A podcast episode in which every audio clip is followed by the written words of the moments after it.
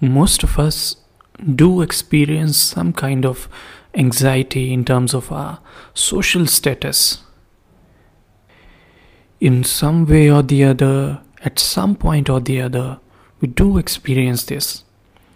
And on this particular idea, Alain de Botton has written a book called Status Anxiety.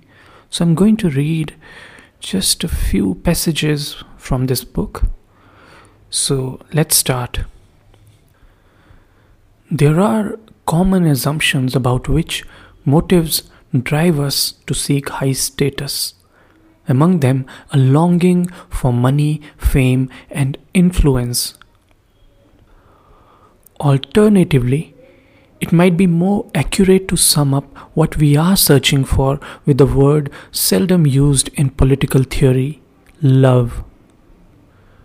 Once food and shelter have been secured, the predominant impulse behind our desire to succeed in the social hierarchy may lie not so much with the goods we can accrue or the power we can wield as with the amount of love we stand to receive as a consequence of high status. Money, fame, and influence may be valued more as tokens of and as means to love rather than as ends in themselves.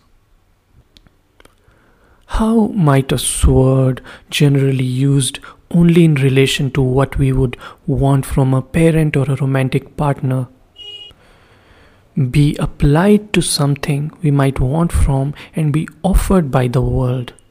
Perhaps we could define love once in its familial, sexual, and worldly forms as a kind of respect or sensitivity by one person to another's existence. To be shown love is to feel ourselves the object of concern. Our presence is noted, our name is registered, our views are listened to, our feelings are treated with indulgence, and our needs as are ministered to and under such care we flourish.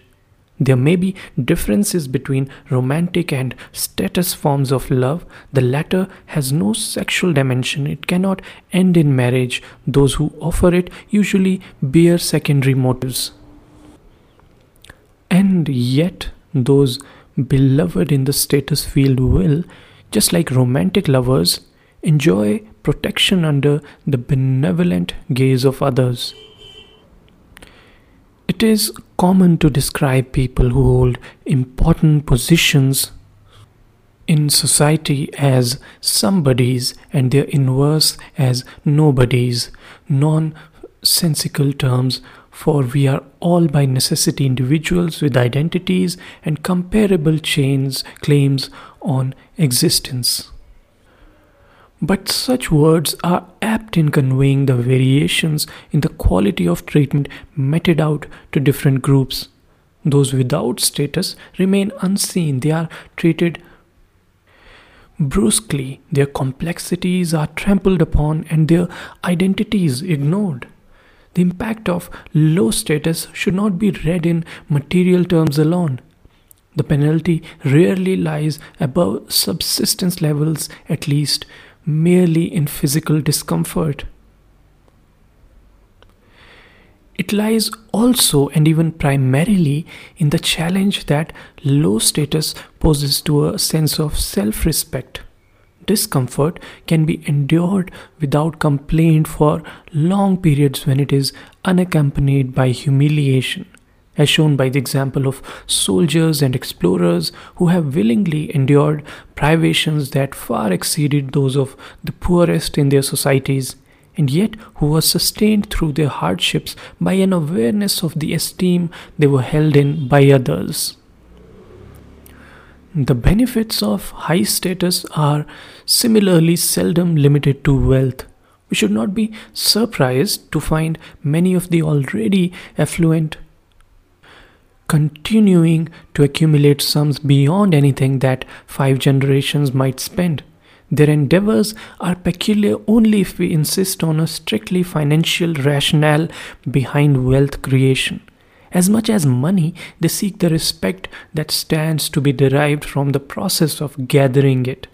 Few of us are determined aesthetes or sybarites, yet almost all of us hunger for dignity.